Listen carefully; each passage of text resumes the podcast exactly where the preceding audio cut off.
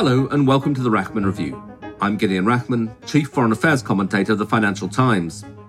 This is the last podcast of 2021, and to review the year, I'm joined by my FT colleagues, Martin Wolf and Gillian Tett.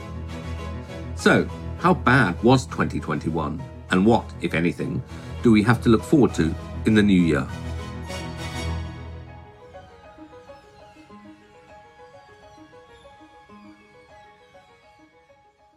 We're coming to the end of a tumultuous year, which began with the unprecedented storming of the US Capitol by supporters of Donald Trump.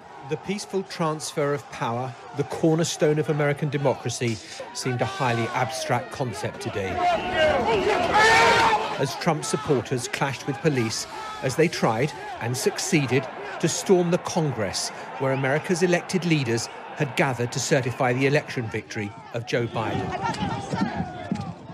And the year ends with a pandemic still raging, inflation on the rise, and Vladimir Putin threatening to invade Ukraine. As Russia massed troops on the border of Ukraine, Biden spoke directly this week to Putin, the Ukrainian president, and neighboring states to head off a Russian invasion.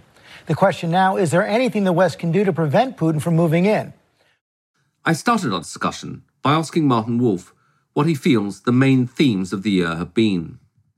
Well, I suppose from the economics point of view, the big theme has been recovery, considerably stronger recovery than was generally expected a year ago, above all in the developed countries, largely because of the success of the vaccine programs, at least up to now, and also within the economic theme, the divergence uh, in that uh, while emerging and developing countries still grow faster than the developed countries, they have recovered back to trend far less than the developed countries. So these are big economic themes. And at the end of the year, of course, with Omicron, we wonder whether and how this will continue.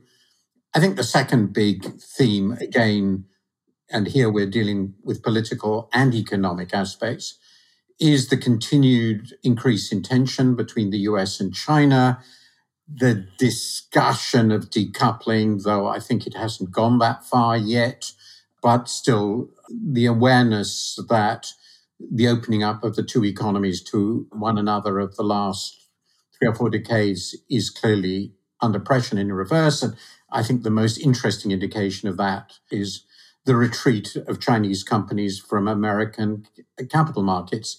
And then just to throw in a final point, I mean, clearly, this is a year in which the crisis of American democracy has become incredibly visible to all. And that is a singularly disturbing fact for those of us who live in what we used to think of as the free world. Yes, Gillian. I mean, uh, certainly, I, I remember very vividly where I was watching the Capitol being stormed on January the 6th. I guess all of us do it got the year off to a very disquieting start. And okay, Biden has been inaugurated, but how much do you share Martin's concerns about the direction of American democracy? Well, if I had to think of a phrase to sum up the year, it would be dazed and confused. Because, you know, the underlying theme of all this is that many of the certainties that people used to rely on when they looked to plot their future have been blown apart whether it's the idea that we knew how politics worked in a country like America, whether it's the idea that we knew roughly what would happen when we went into recession, or whether we knew how monetary policy worked, or almost anything, you know, that business leaders and financiers rely on when they're trying to chart a course for the future. And so certainly when it comes to the question of American democracy right now, there's a huge amount of uncertainty. Yes, the potential insurrection on January 6th was suppressed. Yes, we have a new figure sitting in the White House as a result of an election. But one of the signs of just how dazed and confused everyone is, is that when everyone talks about what could happen in 2022, with the important midterms coming up, there's a lot of discussion about whether or not people will actually believe the results. And what's even more remarkable is that the person who's seen as being behind the insurrection on January 26th is being deemed a significant contender for the 2024 presidential race. Yes, Trump is indeed looming over everything. But Gillian, but just before I come back to Martin, How would you assess Biden's first year in office? I mean, uh, you know, when I was finally able to get traveling again, I was was in Washington in October, and it seemed to me already by then a certain sense of gloom had settled over the Biden team. His his poll ratings had turned. Congress was a bit stuck, and I think maybe the Afghanistan withdrawal and the chaotic nature of that had marked a bit of a turning point and a loss of confidence in how the administration was doing. How, how do you see it? Well, I think three things become clear during 2021. Firstly, that almost the only thing that glued Democrats together in the run up to the 2020 election was a dislike of Donald Trump. And insofar as Donald Trump has receded slightly from the scene, the divisions within the Democrats have become more and more clear.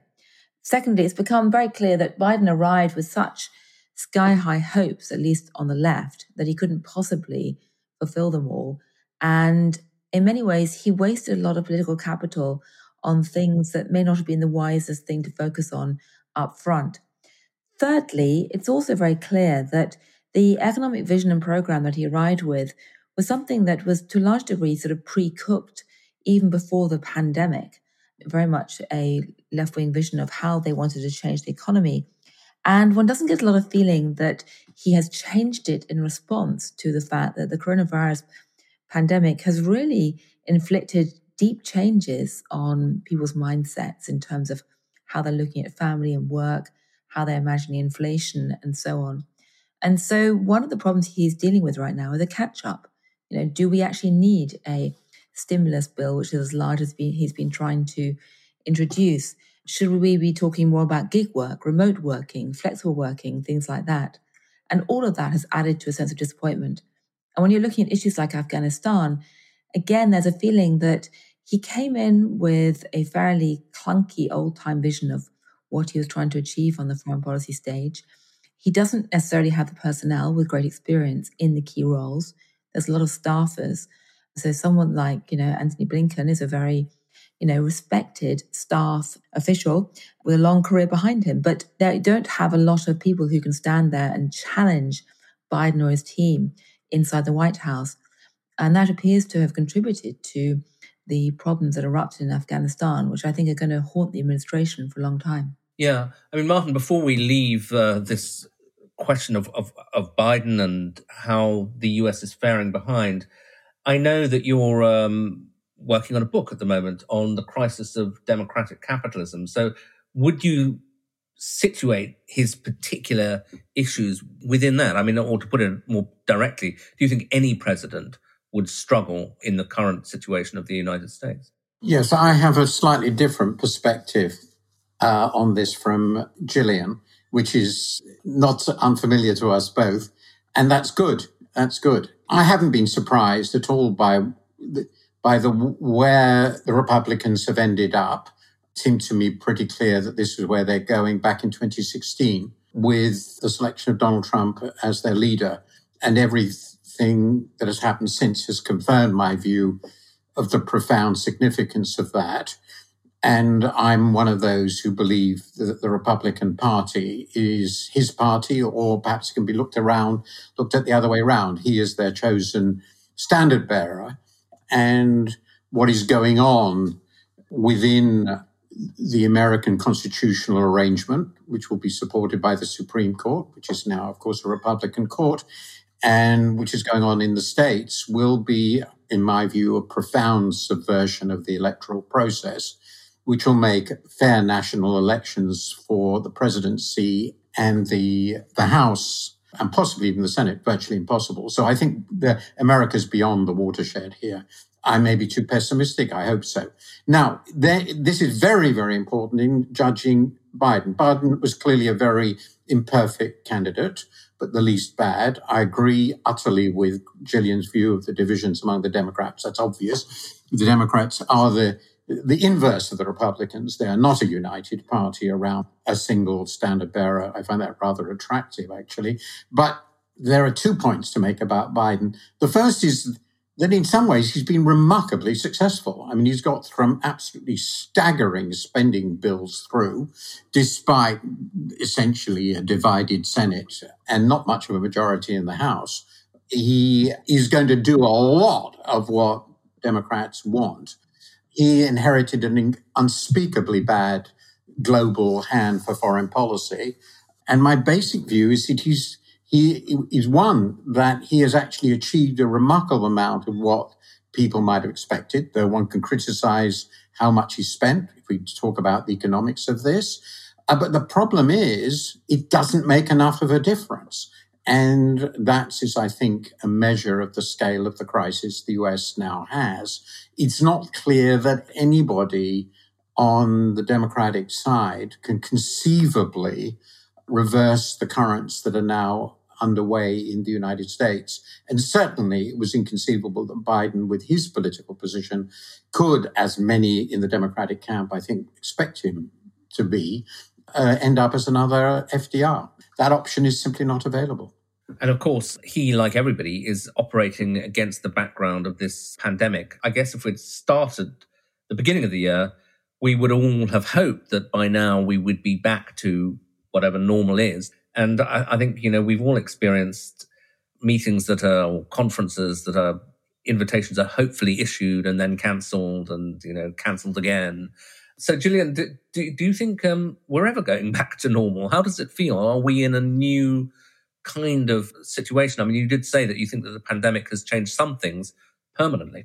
Well, it depends what you mean by normal. And if you define normal as being the last two three decades of the 20th century, when there was a sunny assumption in the world, particularly after the Soviet Union collapsed, that the West knew best, that it was perfectly normal to plan for 10, 15, 20 years ahead with a sense of confidence, that essentially you had an unbroken upward sloping line on the graph when it came to this came to the spread of globalization, free market capitalism, democracy around the world. And when you assume that all innovations were good, if that's your version of normal, then the answer is no, we're not heading back to that. Because essentially, what we've had really starting since 2008 have been a series of rolling shocks, which have shaken our sense that history goes in one straight line. Instead, it goes in pendulum swings. You know, we had the financial crisis, which severely dented faith in the Western vision of financial capitalism. We've had a series of explosions of populism um, we've had this mysterious quantitative easing on a massive scale, which has turned many of the normal monetary assumptions upside down, many of the normal economic assumptions upside down. And now, of course, we have this extraordinary healthcare crisis, which has shaken us all to its core. And at the same time, we've got this dash to digital, which is changing our vision of how work could and should operate. And in many ways, this move towards digital was underway in a remarkable degree even before the pandemic, and the pandemic has accelerated it significantly. So I sometimes think in some ways, you know, we're dazed and confused. Many of us are living in a sort of module or mode which we're more familiar, frankly, to peasant farmers in developing markets or other parts of the world during history, um, in the sense that, you know, work and family life is blending.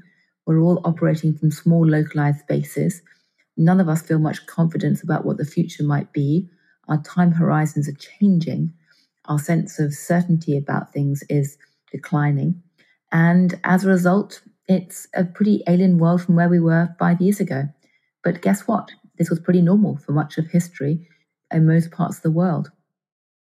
I was reflecting on how abnormal my normal life was before the pandemic. I mean, looking back at schedules, you know, in which I would be in China, Europe, uh, New York, all in the space of one month uh, was quite sort of common. but specifically, that brings me to uh, Martin, the question of China, because I think both of us, Gillian too, probably got used to the idea that you would go to China at least once a year if you were trying to sort of follow the world economy or world politics. China now seems to be sort of sealed off because of the very uh, kind of harsh zero COVID policies they've adopted. You have to quarantine for three weeks, maybe four weeks. Uh, so people aren't going. Do you still feel you have a good sense of what's happening in China? Because a lot clearly is. I mean, there's a there's a slowdown in the economy, a crackdown on big tech. Xi Jinping preparing to extend his rule long into the future, growing threats towards Taiwan. You know, we talked about a potential crisis or unfolding crisis in the United States. What have we learned about China in the past year? I think we've become more aware of the idea of uncertainty since the financial crisis. We've also become aware um, since the financial crisis, and I was already writing columns about this seven or eight years ago, of the weakening of the impulse towards globalization, most obviously shown in trade. To take one very obvious example, China's uh, is a very standard economic measure. The ratio of trade to GDP in China reached an incredible levels just before the financial crisis. It was comparable to that of South Korea, which is quite weird given how vast China is. And in general, very big countries trade much less than smaller ones. So this is really extraordinary. And it started to shrink really as soon as the financial crisis happened. So I think it's important not to emphasize the newness. Again, China's growth rate started to slow very sharply and they were willingly accepted by the government from about 2012 onwards. So more inward looking, slower growing. And of course, Xi Jinping has been there now for nearly 10 years. And it's been very, very clear that his view of China, the way China will evolve, is radically different from that of his predecessors. So I wouldn't exaggerate the newness of all this. Obviously, as you rightly say, COVID has greatly increased the uncertainty. And of course, it has allowed, perhaps encouraged Mr. Xi to close his country off. So the question is, where are we now? It looks to me, as in this respect, as in others, COVID has been an accelerator. And where we are is indeed that it's much more difficult for most outsiders, certainly those who don't have deep connections with what's going on in China, to read what exactly is going on. But of course, the sheer suppression that is going on of different opinions that we used to read and hear also has made it very difficult to read the country. And then, of course, we're not visiting and we're doing less commerce with it, and their companies are withdrawing. So they are moving with some speed into a separate world. And of course, this is happening at the same time as, and this is in your area, there are very significant geopolitical conflicts emerging, conflicts for influence within the Asian region, which have a security military aspect as well. So I think we are definitely seeing an acceleration of this reversal and an increase in the associated uncertainty. And I take the view now that in the relationships between China and the West, both economic and political, as it were, anything can happen in the next few years from a maintenance of an uneasy peace uh, in which a vast amount of trade and, in, and economic intercourse continues or even recovers to really a complete or almost complete breakdown. And um, this is part, and perhaps a particularly important part of the uncertainty that Gillian rightly stresses. Yeah, Gillian, just briefly, I mean, it does seem to me that almost the only thing that Republicans and the Democrats agree on is the need to have a tougher policy towards China. But one thing I haven't sorted out in my head that, you know, Martin alluded to as well is how far it is possible to unscramble this omelette of globalization and integration between China and America that we've made over the last 30 years. I mean, it wasn't so long ago that Niall Ferguson was referring to them as one economy, Chimerica.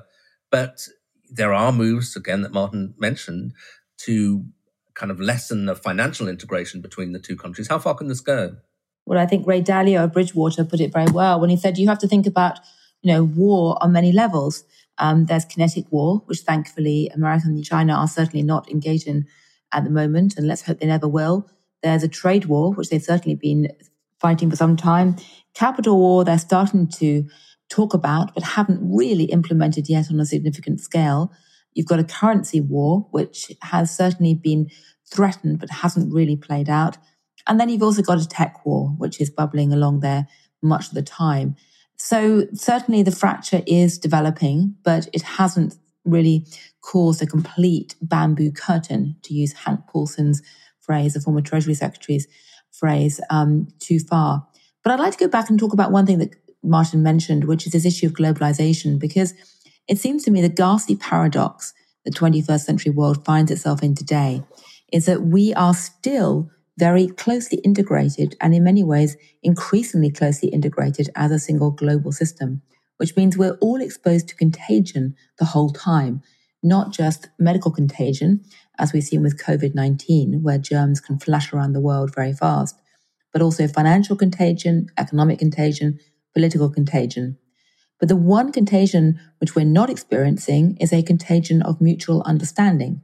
And quite the contrary, lockdown has physically kept us trapped in place with people who are just like us. It's created a mood of myopia. And when we go online, increasingly, we're just going into echo chambers with people just like us in cyberspace.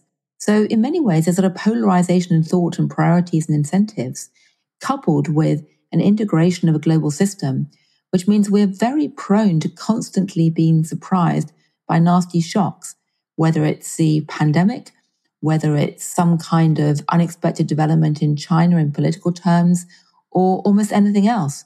And that's a nasty cocktail, which is adding to this mood of uncertainty. Yeah.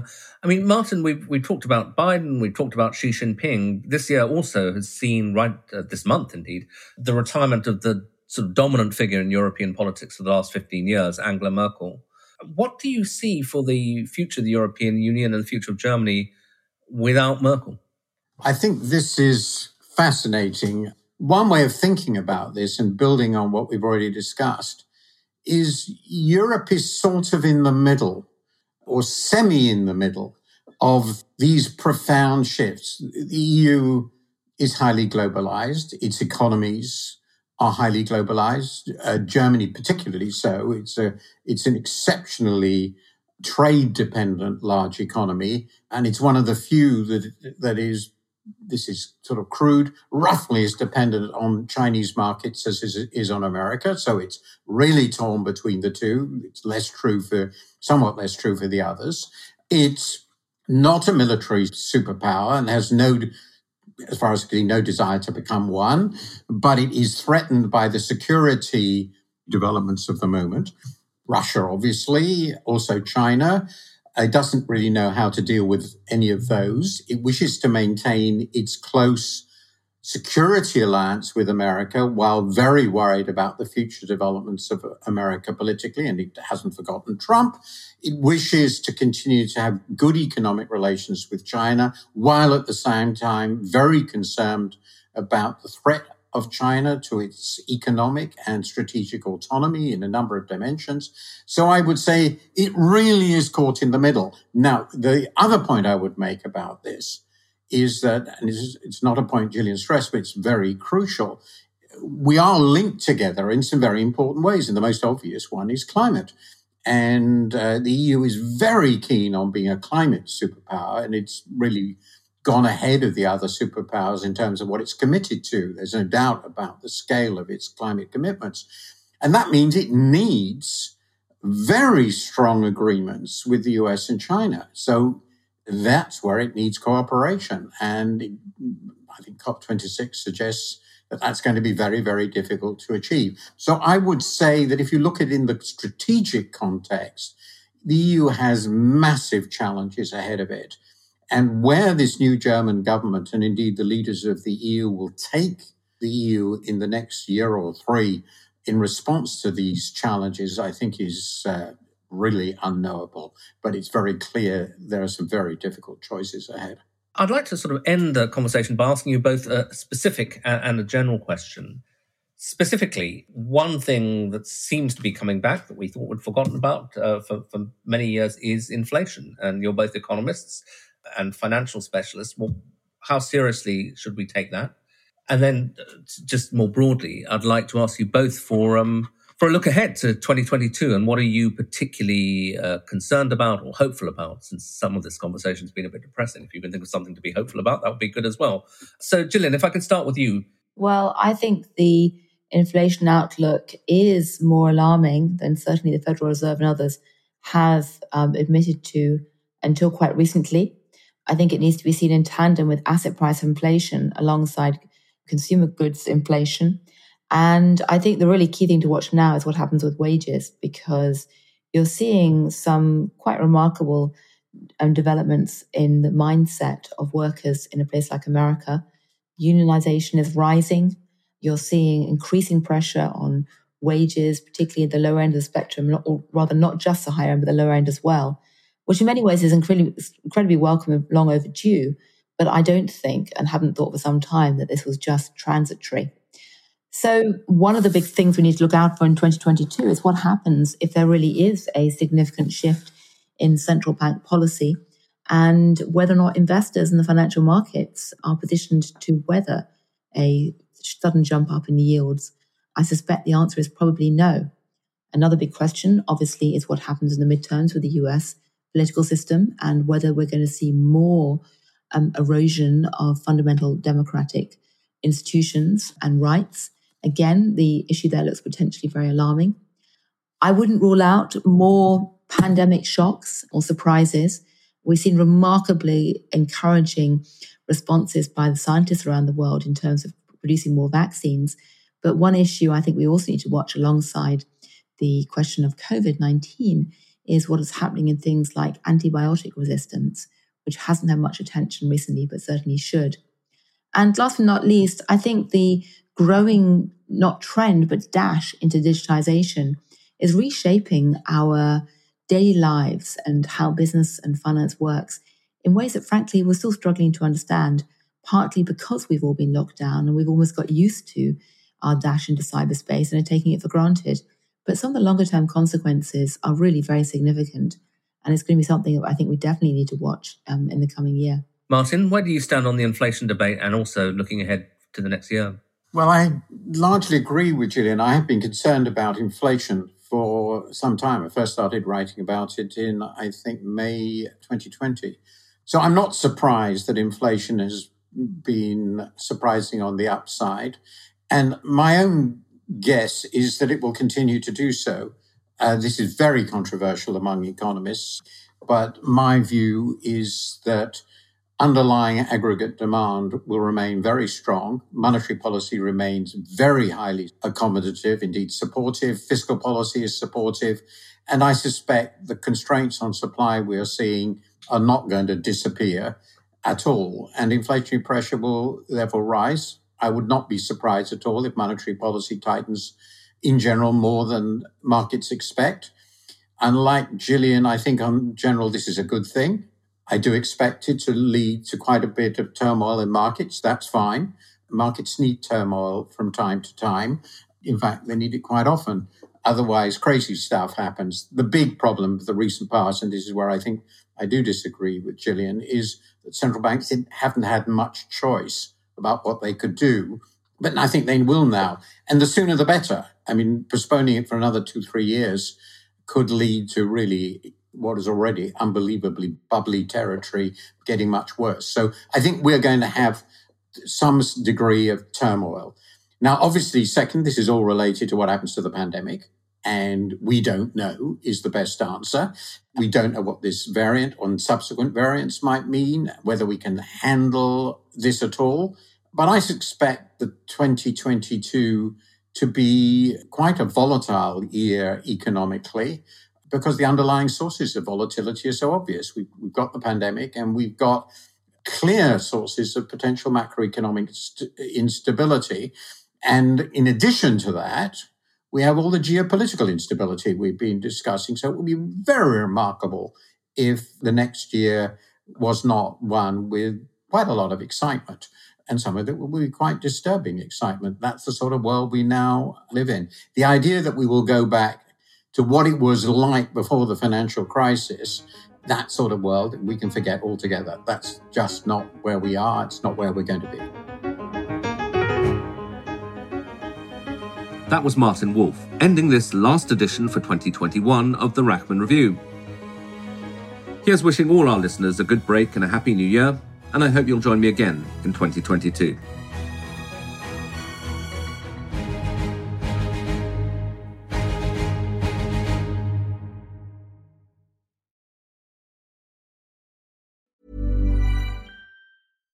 Hey, it's Paige DeSorbo from Giggly Squad. High quality fashion without the price tag. Say hello to Quince.